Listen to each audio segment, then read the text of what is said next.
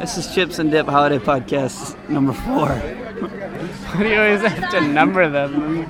People know that we didn't do the holidays in order. Well, fine then. We'll we'll edit that out and let's start over. All right. Start it.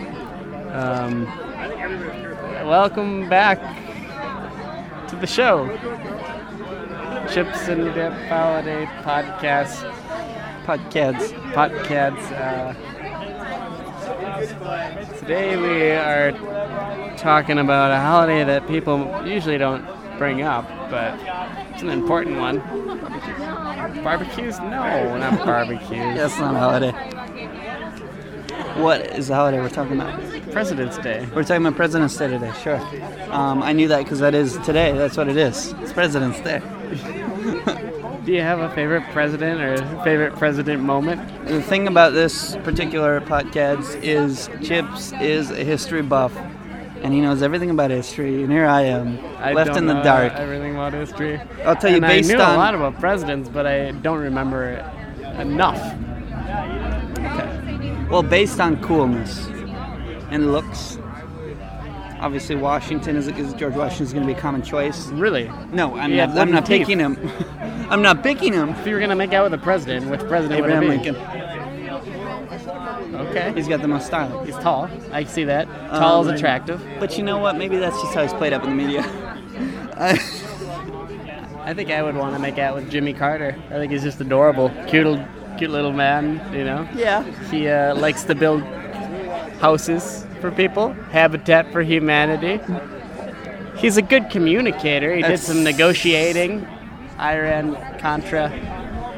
So, Jimmy Carter is my uh, It sounds like a guy you want to mix your jeans with. yeah, and he likes to wear blue jeans. As a matter of fact, yeah, They're probably not the same size. Maybe, maybe. maybe I don't know. 36, 34. We're gonna look into it. We're, look it gonna up on have Wikipedia. we're gonna have our um, producers. our producers look. We have a new producer with yeah. the show. Yeah, Actually, we've been meaning to Um, bring this up. He's a kind of a mystery person right now, so we're not going to reveal the name till the end of the show. But uh, Right, so stay tuned if you want to know the producer. all right, we're going to take a break right now. Um, so stay tuned for our, our sponsors. We have sponsors now. This is yeah, big big sponsor for this particular episode may even be a president's product. President's dead, the radio said, Dear friends, is it not so horrible? A shock through my heart like a knife right through bread. The newspaper said, The president's dead, the sea doesn't dry and the sky isn't split. But friends, it just seems so wrong, don't it? A shout from the crowd and a shot in the head. The president's lying on the tarmac dead. He's lying face down with those black dressed agents, guns drawn, running around. And the early obits say he was a good man. You can't argue with that, not today, you can't, not now, you can't. In the media tent where they spin and they slant, they just foam at the mouth and they champ at the bit. Those bloodsuckers can wait till those vultures cool it. The newscaster said, the president's dead. And let's imagine the way, let's say 30 years in, how somebody will say, What were you doing when on a beautiful day? I was waking up and I was lying in bed with my girlfriend. And the eggs on the plate and the bacon hissing.